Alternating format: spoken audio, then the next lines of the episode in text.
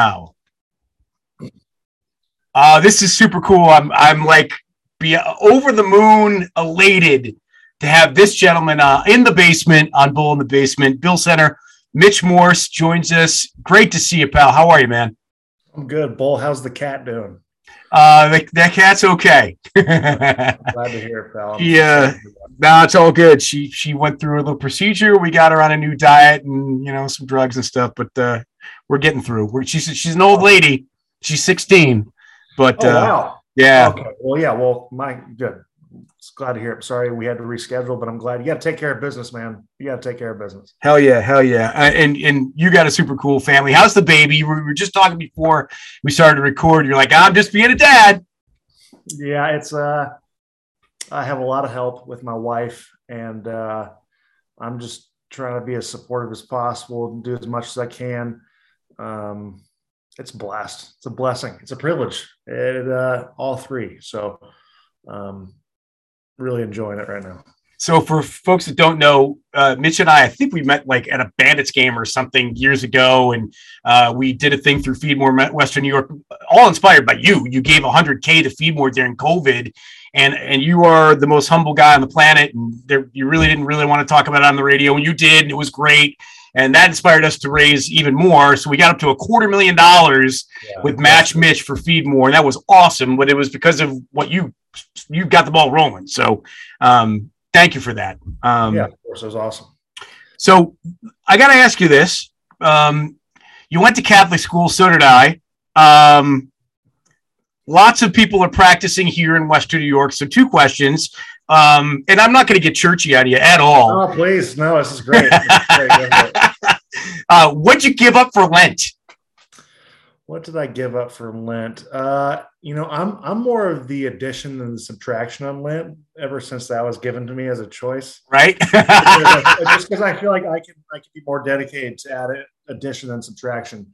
Um, so really right now is I've never really been into, uh, you know, I, I'm just trying to find a website where I can go through kind of the readings of the day. And then from there, just trying to analyze, because some of it's so, I mean, over my head, even the message of it, I get so lost in just trying to read it and not conceptually understand it that you lose the message of it. So just kind of getting the reading of the day and then conceptually understanding what it means. And I know that's also uh, up for interpretation, some things. So Um, really just trying to do that. And then my wife's also a good sounding board. We have a good thirty minutes in the morning where it's just us two. We conscientiously put the uh, phones away and just kind of chat about certain things. So that was really cool. Good for you. That is awesome, man. Nobody does that. And I mean, what, what, what have you taken away from that experience that you could share with other people as to why it's so good? Uh, well, first of all, I think those thirty minutes of the day, Um, I, I, I wish I, we had done it earlier. Just putting the phones aside. It's so easy to get enveloped in these things. And uh, believe me, I'm the first to tell you that I get enthralled with what's going on. Very good at, they're very good at catching my attention. And I'm easily uh, taken away from what's going on in the present sometimes if I'm not conscientious of taking care of it. Um, I mean, it really is just something I've never done, to be honest. And what it does is it just sets aside, especially if you have someone to do it with, like which my wife has been super cool about. She's doing her own thing, but she's very supportive of this. Um, and it, it just gets you, I mean, I'm, it's just to be honest, a lot of these readings I've, you know, I went to Catholic school and all this stuff. It's either something you haven't read in years or it's a message you haven't heard. And I don't know about you, but when I'm at mass and sometimes they give the homily, uh, it seems to be pertinent for exactly what I'm going through at that moment. It's weird and kind of eerie. And a few of those have been prevalent in, in these readings. So very cool. Um, something that's, uh ever ever changing, and um just excited to have that moment in the day. Yeah, it's weird because um I'm way older than you. You may not know that, but I'm I'm trying to do the math. Yeah. I'm I'm I'm old enough to probably be your dad, which is, sounds really weird. No. So what what I would tell you is um because it sounds like you you you're into it like I was at your age. And I've sort of kind of fallen off the wagon, and and part, I have a little bit of regret when it comes to that. But oh no, dude, believe so, me, I, I fell off the wagon hard. I mean, I don't know if it, it's if we're being speaking frankly, um, it's tough. It's just, uh, especially the faith life when uh, just balancing both. It's and especially when you're so you know, the family comes around and then you're working, and um, it's easy to lose that part of the day. And I'm not going to be here and tell you I'm the kind of guy you want to come up to and ask for spiritual advice. I'm just not. It's something I'd like to do. I can give you a little advice. um, now, I think, you know, morality is guided by spirituality, um, but it's something that I'm trying to conscientiously make a, a step back into, especially with having kids. You want them, you know, I'm sure you have the same feeling of, I, I have these very fond memories of sharing uh, moments, faith-based moments with my family. And I don't want that lost. My my wife is comes from a very Catholic family as well. So, um, yeah, dude, believe me, I'm not like a I'm I'm trying to be a lot better than I have been, um, but it's easy. It's it's hard. It's hard, and I think that's what makes it so um, interesting and such a challenge. That it can be it can be fun at times. Yeah, yeah, for sure. Okay, so piggybacking on the whole Lenten thing is you grew up in Texas. Obviously, you're in Kansas City now. You went to Missouri for college. All of that. Fish fries, are those things there like they are uh, here? Well, yeah, I would say they are um, much more prevalent even up here um, than in Texas. Uh, they're, they're still, I mean, you know, when Lent's coming around, when McDonald's and Wendy's are all, they're, they're doing their, their fish fillet sandwiches and uh, you know, it's that time of year, but uh, absolutely. Uh, huge moments. And I know my wife has very fond memories of her church's fish fries being a social, uh, you know, social event. Um, so, you know, that's another thing I'm really looking forward to uh, you know, as the years progress, having those moments with my family, but absolutely. No yeah. doubt about it. Okay. All right. So is it, is it just for you, the fish fry standard, like just battered haddock or cod? Do you have a choice? Well, I gotta tell you, I'm allergic. So oh. the good Lord blessed me with, with an out.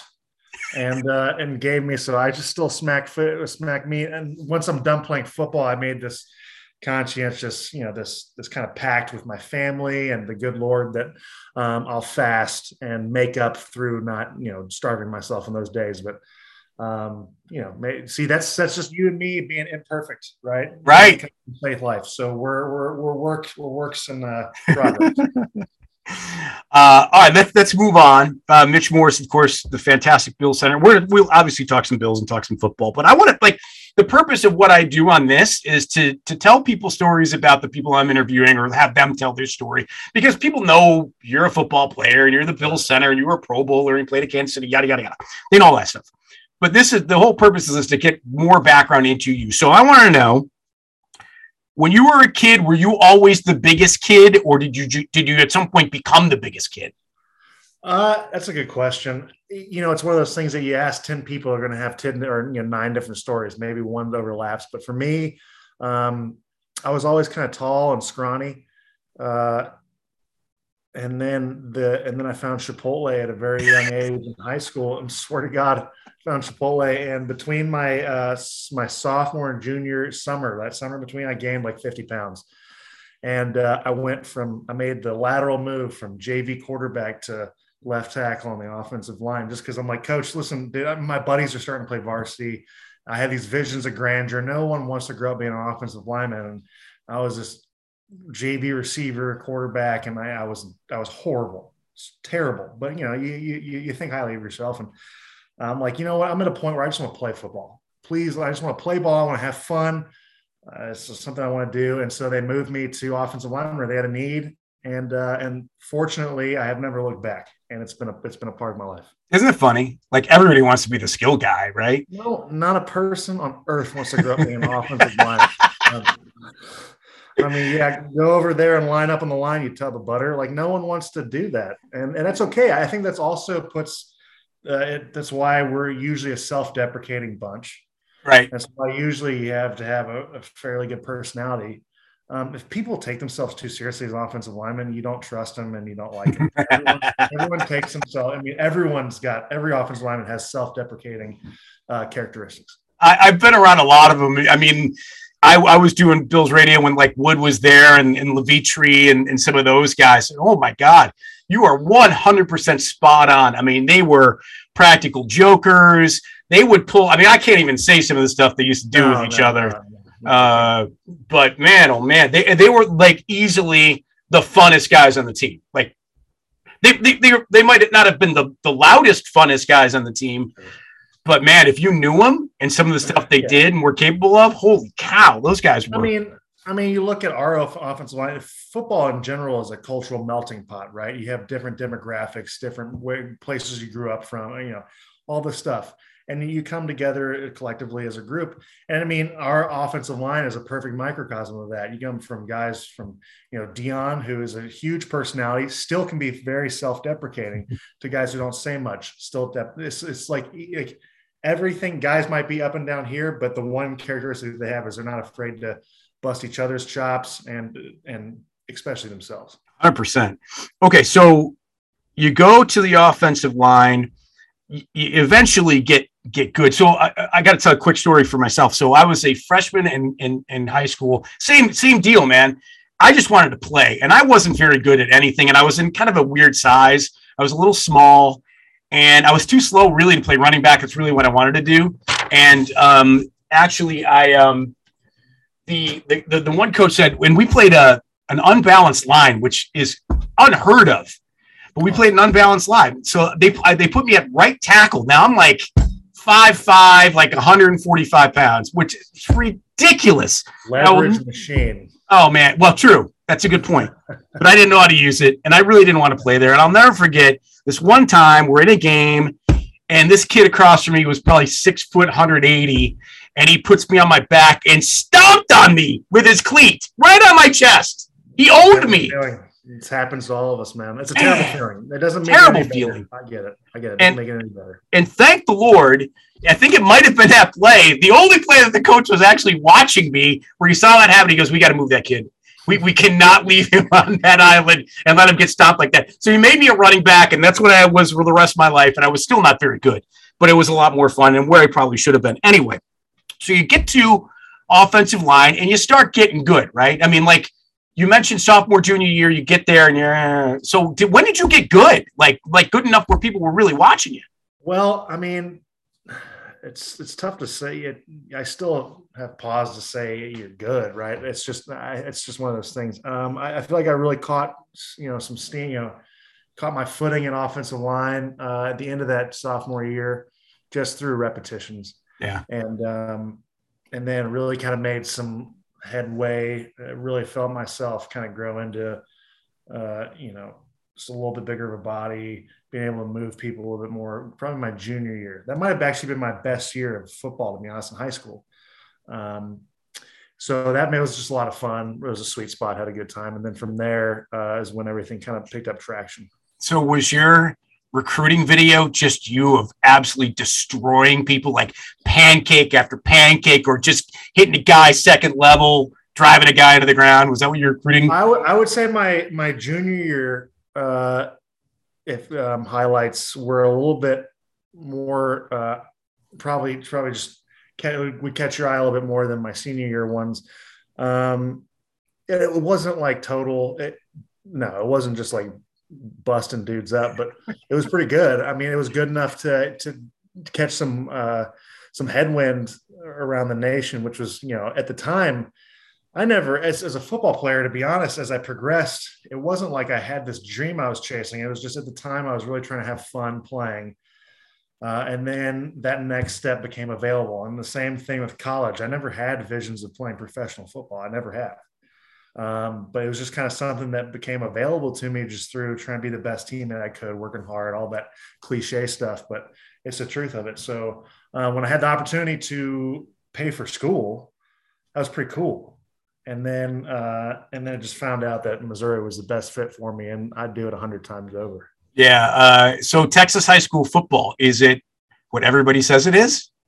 Well, I went to a small little private school, and we had our own little league of private, small private schools. Yeah. But yeah, I would say it absolutely is. Um, I mean, you go to those towns uh, that are uh, depicted in some of these movies. It's it's off the script, man. I mean, they're closing down shops. It's really cool, cool vibe. You know, there's some of these really old rivalries. I can only speak for an Austin, like saying like. It's like Austin High versus Westlake High School. I mean, those two would just get after it, and they'd go to this place called House Park, and it would just be a, it would go off, man. It was just cool. That's awesome. Um, so when you moved to the line, what was it? you were comfortable with that, right? You were okay with it. You didn't do it begrudgingly. You did it because you kind of had to, right? Totally. I mean, it was my second year playing football. I didn't play football until high school. I just knew that what I was doing at the time wasn't going to not pan out, but I just wasn't having fun. Not, you know, I wanted to be involved. I wanted to be a part of it. So I, it was a challenge. It was something I had never even thought of. I went from playing flag football to the first day of not knowing what pads went into what pockets. I mean, because you still had the things where those huge hip pads where you hit them in. Yep. I thought those went in the thigh. And I remember, getting, I remember guys yelling at, like, I remember guys making a big deal over it who'd already been playing tackle football. It was so embarrassing. So I was just kind of figuring it out. I mean, I was, I was learning football on the fly too. Um, it was really fun. I had a, re- had a great time, and the guys in the offensive line, it was the first time I really kind of got involved with those guys, even at that young age. I mean, you're less self-deprecating in high school because you're trying to put on this facade and persona that you're tough, you're tough shit. But um, it was still a really fun group to be a part of. So uh, I really enjoyed it. Um, how did, how did Texas miss on you? And were you disappointed that you weren't recruited by them? Uh, you know, perspective is gained after the years, right? After the fact. Uh, if, if Texas had come calling, I grew up bleeding burnt orange. Sure. It's just, it was, it was an, and it was, it was a sweet spot when Vince Young was there. Their yeah. place was really cool. It was just cool to go to D K R, Darrell K Royal Stadium, and watch the Horns play. Um, But yeah, like you said, no Texas offers. Uh, and after the fact, it was actually, it was uh, Missouri had a lot more success.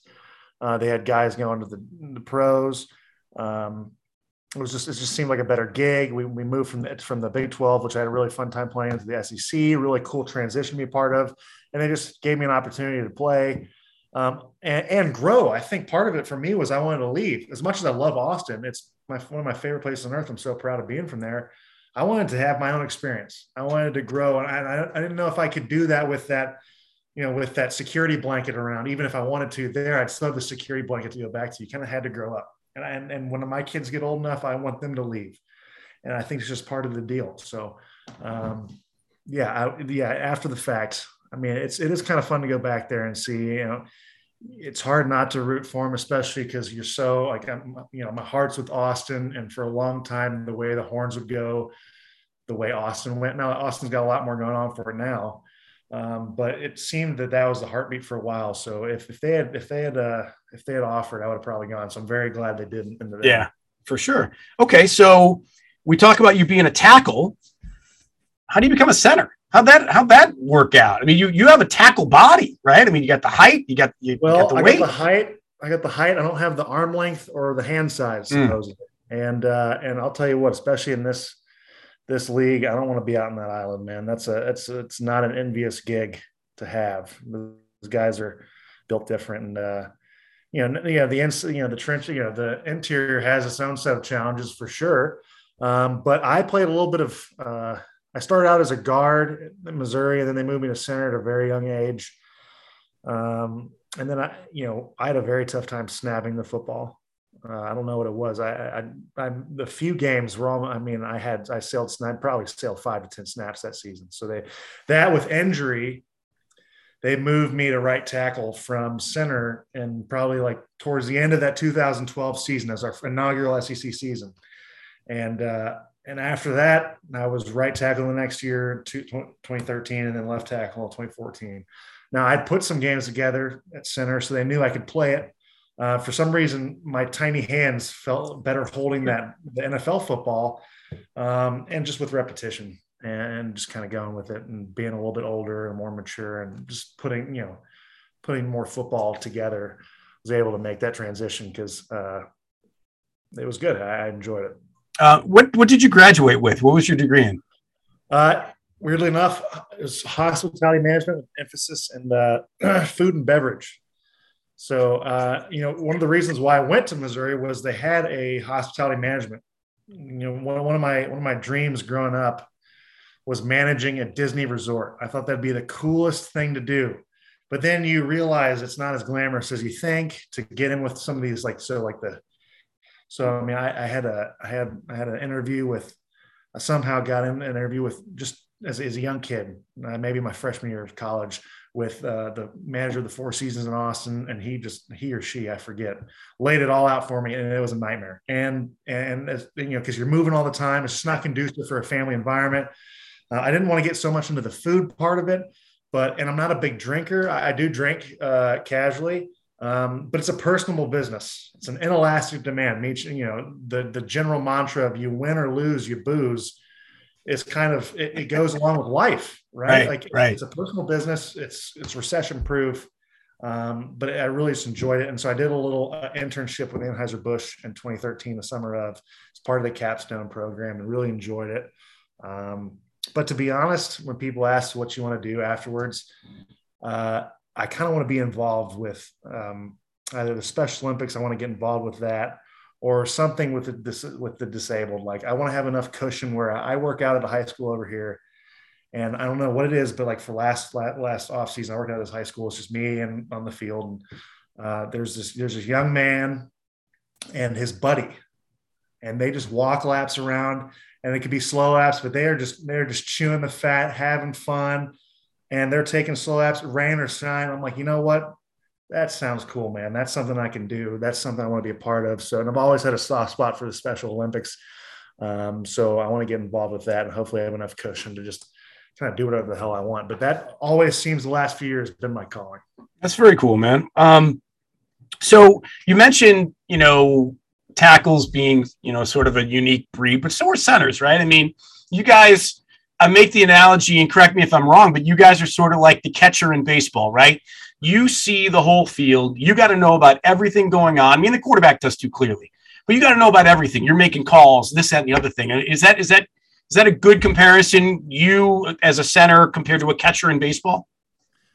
Um, yeah, I would say so. If, if any sport's going to make a comparison, I think that would. I mean, in the end, the pitcher has bears the burden, right? So the quarterback bears the burden, right? Right. Um, you're here to assist them as much as possible. And, and I mean, it really goes through preparation from the week with the coaches, put you in positions to have rules, assign rules for passes, assign rules for a run, different protections, and have different looks, understanding what's going to come in third down. And just every play has rules. And so you do the best of your ability, excuse me, to follow those rules and put your guys in positions. Yes, there's certain keys for certain plays. You kind of go through a script. When you hear a play in the huddle, you go through a certain script. I go, okay, what's the snap count? What's the play? What are the indicators I'm looking for? What's the front? Back to snap count, right? You kind of go through that. And then, I mean, certain times, like you said, as much as the center sets the stage for everything, the tackles in the very end see, can see a lot more going on. Te- usually if they're in a two-point stance or higher up, have more peripherals. Yep. Um, and I, I'll say as the year progressed and the guys got comfortable, we had a really good job of guys echoing calls, echoing what they saw. Our big mantra was no secrets need to be kept. If you think something's going down, cool. I might yell at you, but I'd rather you do that. And I'll, I'll be the first one to apologize to on the field. Like, you know what? That's, that's exactly what I want. Don't shy away from that. That's what I need. Everyone has a role to play. It's not just a center. It can be the right tackle, the right guard. Young guy, you have uh, – oh, there comes, there comes my daughter. Uh, oh, awesome. She, she's about to bum rush us. Uh, but, um, no, so everyone's got a role to play. But in the end, on the offensive line, the, the kind of the responsibility comes down to the center to make what – even if we're even if there's communication going on, boom, what I say goes. But I need input from the guys. And then the ultimate trump card's behind me. Josh is the ultimate trump card. Um, and, uh, we just have a good group, and they're really cool, and everyone took their role seriously. And, uh, and it made life a lot easier and life a lot more fun. Your, your perspective too is, you know, we, we watch, the, we see everything, right? Everything's behind you, right? He's behind you, right. Or he's on your periphery, or the back's behind you or on your periphery, or depending on where the play goes. So do you, Do you even realize like how how good Josh is? Do you have to like watch film to be like, holy cow, like I, you did that? You know what I mean? Like, right? Yeah, that's a good question. Um, like I said earlier, perspective is gained after the fact, right? When you're in a game, you're so enveloped and enthralled with your job, what you're supposed to do, how what's my what's my task? How do I get my guys going? You score, cool, get off the field. What's the situation? Where are we going to get the ball? Right, it's putting points on the board. What can we be expecting from the defense at a certain point? And then you kind of take this huge exhale after the game. And uh, at least I do. I'm very, I'm very, you know, up by twenty, down by twenty. I try to keep the same composure and stuff. And um, yeah, sometimes you don't really understand the big plays or how, like, so say Micah Hyde's interception in the, in the playoff game, like all I hear is interception. Cool. We get the ball, go down. I didn't realize what a hell of a play that was. Right. Until after the fact. Like, that was insane. Um, so that happens all the time. And I think every player would tell you that. So I, now I'm a little wound more, a little more tight than some guys, but that's just, that's just how I process during the game. Have you ever thought about what if, and it's really unlikely. I mean, the, the, you're, you have the least odds of probably anybody, even though you did play a little receiver. Have you ever even, does it even cross your mind what your touchdown dance would look like? Uh, like you said, I, I, I don't even want to, I don't even, I mean, the, the thing that would happen would be is if I score something could, you know, catastrophic has happened. like, like there's a fumble in the end zone, right? Because I can't, like, you can't for like you you, you can't advance you know, it, you advance it, right? So it's either someone's, you know, so it'd probably just be catching my breath and realizing what's going on. I'm not the kind of guy, because if you dance and then some dude just like eats your lunch at D-tack, like eats your lunch, then then what? Great job, you danced. Maybe you were worried, should be more worried about.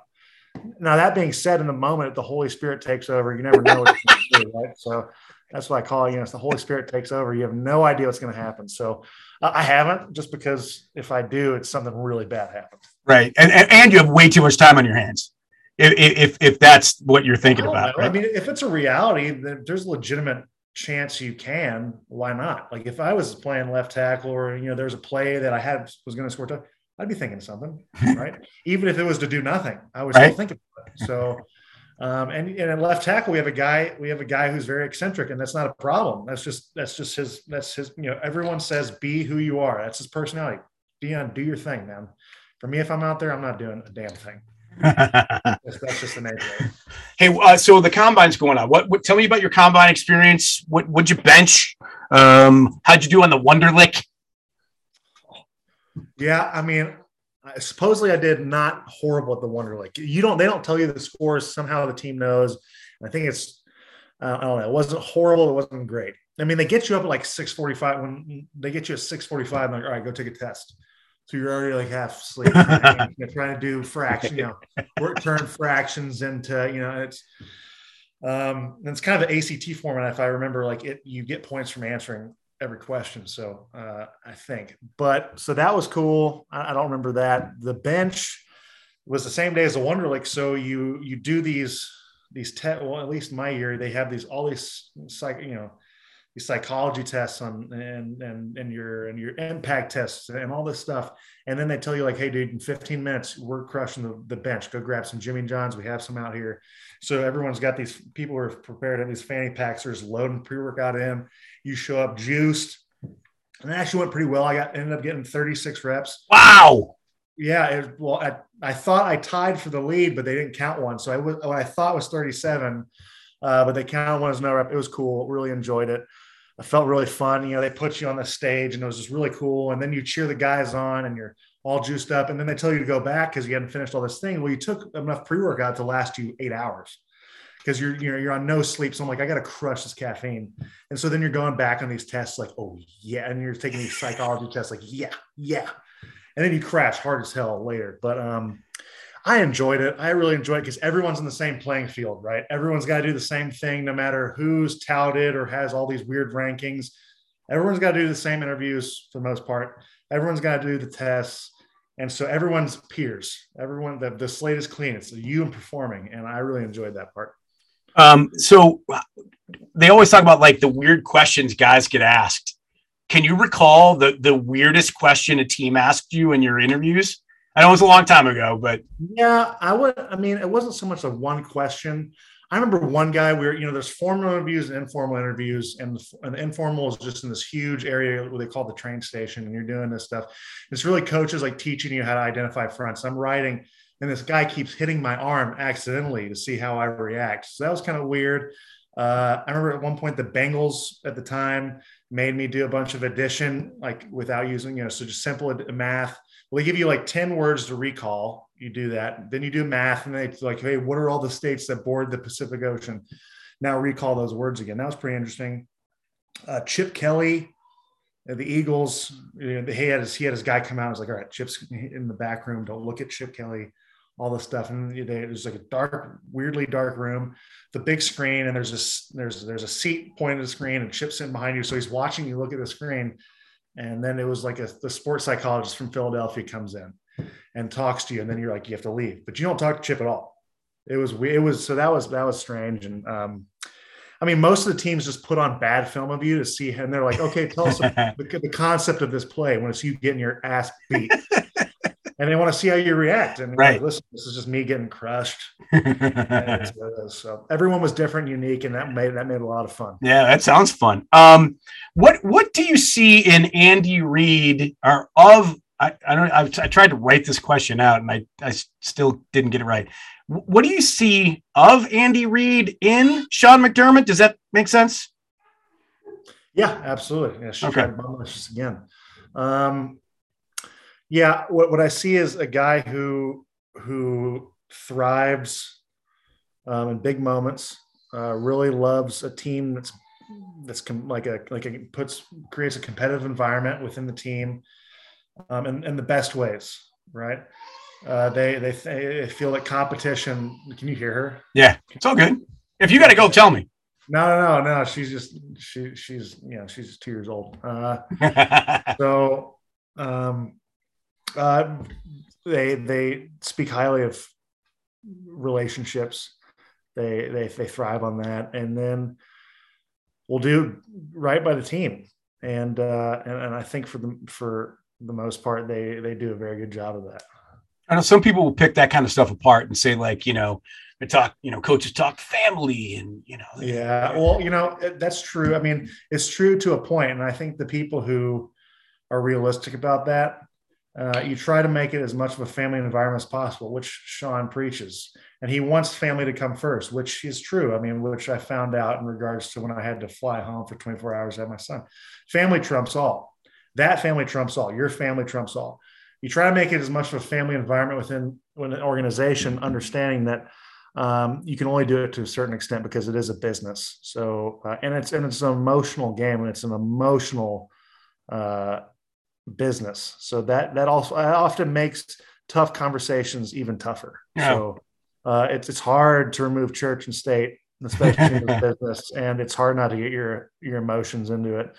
Um, so I, I think both of them have done a, a good job of understanding that and uh, and doing the best they can with that. It's interesting memory, too. I'm going to bring this up, um, and I'm not going down the concussion path at all. Um, it's all good, man. It's part of the gig. Yeah. Part of my, it's part of my script. And, and But um, they talk about the twenty-four hour rule, but they also talk about – and I I'm just – I think I'm being commonsensical when I say this, and you you can totally blow me up if uh, if I'm one hundred percent wrong. No, you're but, good. But no, but people say, like, you know, the way the the way the season ended, they're going to remember that, and that's going to be inspiring. And like I, I maintain, there's so much time between then yeah. and the next time you get together that yeah. it's it's it's nice. It's a good nice talking point, but not really realistic, right? I think that's, I think you're on to something. It's remarkable. I've never heard anyone say that. Uh, you know, you, you do have a bad taste in your mouth, and you let certain failures for sure fuel your fire. Um, it's not like you have one thing, one play that sticks out when you're doing your, your third set of bench press. I mean, what you want to do, maybe you take a big step back and say, how did I, you try to do as big picture as possible, right? How did I negatively impact this game? And maybe that's a microcosm of how in the season I fell short, right? And then how can I narrow that gap of this big thing? Like maybe communication was my biggest weakness, and there's one or two plays within that game that were amplified because of the stakes, because of that. Um, and you go back and then you just try to do your best at that and let that fuel your preparation, let that fuel how you practice and stuff. Um, so it's not so much like, I'll remember that fourth and one. Well, maybe I'll remember that I didn't take the right footwork, and that, you know, there's, there's more often, there's a, there's a bunch of times where my short yard footwork wasn't good. Well, maybe that's what I can focus on, uh, more than anything. Um, uh, what's your, uh, what's your guilty pleasure, or more than one if you have more than one? Um, a good cigar is a guilty pleasure of mine. Um, I had a bad habit when I was younger of chewing tobacco. Uh, you know, that was just something that fatherhood seemed to put on the shelf for good, hopefully. You know, you have your weak moments at times, right? Uh, but cigars, uh, I try to do, I mean, in season's a little different just because you have short turnarounds and um, stuff like that. But I try to have a cigar after every game, if possible, you know, mostly home games. Uh, and then in the off season, every Friday, I try to have a cigar with some, you know, bourbon or something. And then uh, besides that, uh, just, uh, I love, I thrive on the company I keep. I love a good conversation. I love putting, like I said earlier, putting the phones down, really diving in, having cool, like a kick-ass conversation like this. And just, uh, it doesn't have to be about ball. It can be about anything. Yeah. And, uh, and I remember my family was over this last weekend. We were playing this trivia game. I'm like, when was the last time I did anything with trivia? And I sucked ass at it, but it was so much fun. Like, it was cool. I was learning, we we're going through this stuff. And I was just like, this is a high for me. I'm having fun interacting with people. And that's something that was kind of lost with COVID and slowly coming back. Yeah. So that's cool. I'll tell you what, when you come back to Buffalo, if you need to play games, I think I counted, my wife and I are game people. We have somewhere in the neighborhood of like seventy-five or eighty, like board games. Yeah. Forget about card games. I think we have like a hundred games. It's absurd. It's ridiculous. So yeah, if you feel like you need a game night, uh, I'm your guy. Um, for that. Um, so going forward, um, do you have, I know Josh, Josh was great at the Super Bowl in terms of, you talk about self-deprecation, talking about the thirteen seconds and talking about the coin toss and all of that. So yeah. What say you about both of those? What say I? Um, I mean, I think multiple people reiterated the fact that if it had gone our way, we wouldn't have been saying anything, right? Right. uh, the unfortunate thing is, especially in my career, I've been on the butt end of a few of these. Yeah. And that's just okay. Uh, I think if any change needs to be made, it's the postseason. But in season, I don't think anything needs to be changed. Yeah. I mean, the coin flip, it's it's iconic. It's cool. I I, I think it's, yeah, it comes down to chance kind of, but it's also the offense is out there and the defense has a chance, or the, you know, the opposing defense and our offense has a chance. And um, if anything, I think uh, the state, when the stakes are at its highest, maybe is when the rules need to be changed. Yeah, for, for sure. Um, so what, your off season, it's short. I mean, football has now become a year round sport, right? You're, how, how often are you working out in the off season? Uh, it takes a lot longer to get back into it every year. So, uh, especially with two kids. Um, yeah. Right now it's just three times a week with those other days. Like, yeah. um, so maybe it's like Monday, Wednesday, Friday right now.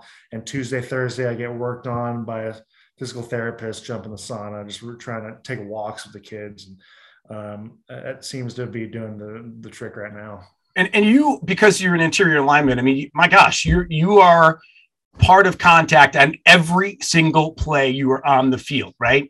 So people, yeah, well, like yeah, well um, but my, my, my point is, they talk in the N F L about recovery time and about, and about how, you know, famously guys will say, I'm not, I'm not good until the following Thursday. I mean, is that, is that, is that true for you guys, or a lot of uh, you guys, especially you guys?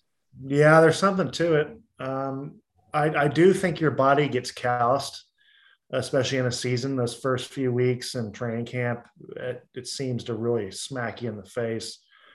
Um, yeah, it also depends on if guys don't want to take anti-inflammatories or not. Totally, uh, totally uh, understood. Um, everyone's got their own routine, kind of what they put in their bodies. Um, all these are, you know, mitigating factors. So, uh, yeah, and it also depends on the position. There's so many variables that play into it. Um, but yeah, it's, and it also kind of depends on the workload. If, you know, coach is really good about listening to the sports science people about the data driven stuff, like the stuff you can't dispute. And this is the guys of like, this guy put a lot of miles on, he needs a break, where you could push this guy a little bit. And we do that as a team. So uh, I, I think it speaks highly of the sports science department, the medical staff, the weight room staff, and the, and the coaches in general, that this team stays relatively healthy. And with, besides, you know, some freak accidents like Tre'Davious. Uh, how long have you had your beard? Uh, dude, I have no chin underneath this. So, I mean, I do. It's honestly like, it's so like, that's like my chin is right there. Do you see that? That's my chin, dude. So I, I've had this beard as long as I've had no chin, which is as long as I can grow this damn thing. Um, it just accentuates a chin line. What you need is a fat dude. Well, hello. Guilty.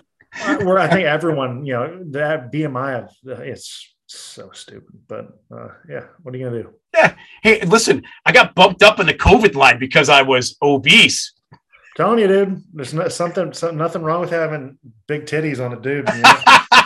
Right here. And then and then your bald head. So I, I, I kind of want to do it.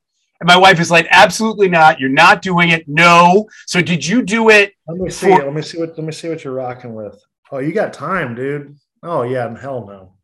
Yeah, here's what I'm saying. If you have it, don't do it. Okay. It's it's uh, do it as a lot. La- it's fun to do, kind of, but then if you're really if it's receding and you do it, you, some of your hair will just give up. That's true. Your hair will just be like, you know what? I'm done. I'm tired. You rest, you guys can go. I'm done. I'm For me, it was a necessity since I've been twenty-one years old. It just took me till I was a rookie and the vets were like, you're shaving your damn head. Right. And, uh, and just as a rookie, you didn't have a choice. And it was the best thing that ever happened. They were looking out for me. Right. I've been looking, you know, uh, it's something I'll do for the rest of my life. And and you still had to pick up the tab at offensive line dinner, didn't you, on your rookie training camp? My old train. Yeah. Well, in Kansas City, it was breakfast. So oh, okay. I, I spent a boatload on breakfast twice a week and then a little rookie dinner because the guys knew I'd spent you know, my my left you-know-what on breakfast. um, this has been great, man. I, I, I'm, I've already kept you way too long. Um, no, I got – that's cool. I got I got a few more minutes if you're if you got any more questions. Yeah, no, sure. Um, so, obviously – I, and again, I, I'll go back to the concussion thing. Ali Marpet, you probably saw this, retired. He's twenty-eight. He's still a young man um, because he just wants to walk away healthy. I mean, does that, in terms of creeping into your brain? Right. To, uh, well, you know, the thing about Ali was we trained together the combine. We were, or the pro, you know, the, you know, the combine prep. We were roommates, the combine no prep. No kidding. I didn't know that. This yeah. is interesting. Okay. Yeah. Um, He's a cool dude. You know, it really comes from a cool family, uh, super smart, got a lot going for him. And football, I think, just really worked out for him well. Uh, but he would have been fine. I would have been fine, let me just say, if football didn't go well for him. And it did. And now he's got this, this huge – you know, it's not like I talk to him all the time. Um, but, uh, dude, he he's he's been great. And uh, – So, yeah, does it creep into your mind? Um, absolutely. You're a human being. It's it's a decision you have to make with your family. And everyone's decision is different. Um, for me, I'm in a very comfortable place where I'm at. I feel very healthy. Um, but if my wife said anything differently or my family, people in my corner, it'd be a decision you have to make. It's a group decision now, especially since you're married. Yeah. With kids. So, um Uh, yeah, it, of course it creeps in your mind, but where I'm at personally, I'm in an awesome spot and I feel really comfortable moving forward. And the quality of my life from right now on is going to be great. What, what do you love most about the Bills? What I love most about the Bills. Uh, I love the locker room most about the guys. Uh, the locker room has been cool since day one. Um, You know, I think I'd be remiss to say that when I signed there in free agency, it's not like I was seeking to go there. Um, it's never, it wasn't, you know, I, I just had these preconceived notions of the place, right? All you hear about. And, uh, I, man, was I proven wrong about the town, about the, the culture. And uh, it's been such a privilege and a blessing to be with this group, being a part of that community. Um, but the guys by were the favorite part by far. Yeah. Yeah. Bills Mafia is pretty unique, huh? Yeah. Oh, yeah. Unique is a clever way for Sam lighting themselves on fire. jumping in through, jumping through yeah, tables. Right. It's very unique. I, I, I don't, I don't, I don't, uh, I don't think you'll ever be going through a table, will you? I mean, you know, after you're done playing, perhaps? Uh, no, hell no. No, I'm going to drop fifty pounds immediately to go skiing, but that's about it. Good for no. you. Yeah. It's, yeah. Will we ever see you do a Ryan Fitzpatrick and come back to a Bills playoff game shirtless after you're done playing? Uh, you might see me come back hammered drunk. No, I'll be good, but I don't know if I'll be shirtless. I'll be smacked, dude. Yeah, I don't know about I don't know about shirtless. You'll see me back whenever that time comes. We're not we're not wishing for it anytime soon. Let, yeah, let's be either. let's be completely clear. Yeah, um, sure. It, was your wife your? Uh, did you meet in college? Was she your your uh, childhood sweetheart? Like, how'd you guys meet? We met in college. She was a senior and I was a freshman. She robbed me from the cradle. Wow. Yeah, no, it was it was really cool for me and my friends. It was not cool for her friends, or right. her, but she stuck through with it. And uh, and um, so she's known me from my from from the very bottom of, uh, you know, just growing up. You know, she met me when I was eighteen, and um, we've created this kick-ass life together, and she's been my buddy ever since. And, you know, we grew up a lot. I, I grew up as, you know, not only in a relation, as a relationship, as a person in a relationship, but as a person. Um, so it's really cool to see that. And she's been my, she's been, she's my best friend. So, and, and, and what I do, what that does is it makes me feel uh, really bad for people who, who are together and, and, and they're not best friends. Like that, that just doesn't, doesn't equate with me. And, and I, I don't get it. Yeah. I hear that. Um, I think my wife and I are best friends, so that works out there really you go. Well. See, we're very happy. We ask, man. And it's not I, perfect all the time. It's not no, that certainly not. Certainly not. Um, what about the what about guys? Like, do you notice differences? Now, granted, the, the married guys might be a little bit older than the ones that aren't. But do you do you notice differences between the married guys and the single guys in terms of? Oh yes. Like, I, I guess is maturity the right word? I don't even know. No, I wouldn't say maturity as much as uh, it's just different phases of your life. Yeah. Um, I mean, I remember when I was way younger, I would drink just to have the courage to socialize with girls. And so I would drink often. And then when I got with my wife, it was just like, I don't, you know, that's, that's my buddy. This is, this is, you know, this is who I'm going home to. Like, I don't need to get hammered drunk. It's just like, it's just different ways. When you're going out, you're going out for different things. I'm going out for, you know, my wife and I are going out to pick up a kick-ass charcuterie board. When these guys are going out, they're going out to mingle and do all this stuff. And that's not a problem by any means. It's just different parts yeah. of the gig. So it's not so much maturity as it is just different stages. I've met plenty of mature single guys. And I'm not saying everyone drinks just to, just to have, you know, to have courage to speak to the opposite sex. Uh, sometimes it's to just have a good time, but you know, uh, I went around the bush there, but no, that's all right. Yeah. So much in maturity as it is just, yeah, that's, yeah, that's fine. We, we got a, a little too deep than I want to do anyway. That was a, that was, it was a good question, but it was, it was boring. Oh, that's cool. Um, uh, well, let's see. T- we're, we're, we're doing, we're shooting this on a Thursday. So tomorrow's Friday. So you're going to get a fish fry where? Uh, my wife will grab a fish fry at, uh, and bring it home. There's, there's a local church that we're going to send our okay. kids to the school some days. Nice. It's called Saint Michael's, which weirdly enough is, a, is the name of the same high school I went to, completely different place. Um, so we'll grab that, come home and, uh, and, uh, it was, I mean, my, you know, my, my wife was my proxy going to Ash Wednesday Mass. She was able to, uh, so we had a little head bump. I don't know if that was, uh, that's, that's good, but uh, it's good, dude. That's I awesome. Hate doing, I hate doing this to you, pal, but I do have to go that's, grab That's my, cool. My no, one hundred percent. Uh, it was great, and I'm glad I'm glad we could do it. Thank you so much, man. I really appreciate it, and uh, don't be a stranger. We'll be in touch, all right? Well, I appreciate it, pal. Take it easy, buddy. Thank you, brother. Right? It was a lot of fun. All right, so long. All right, take care.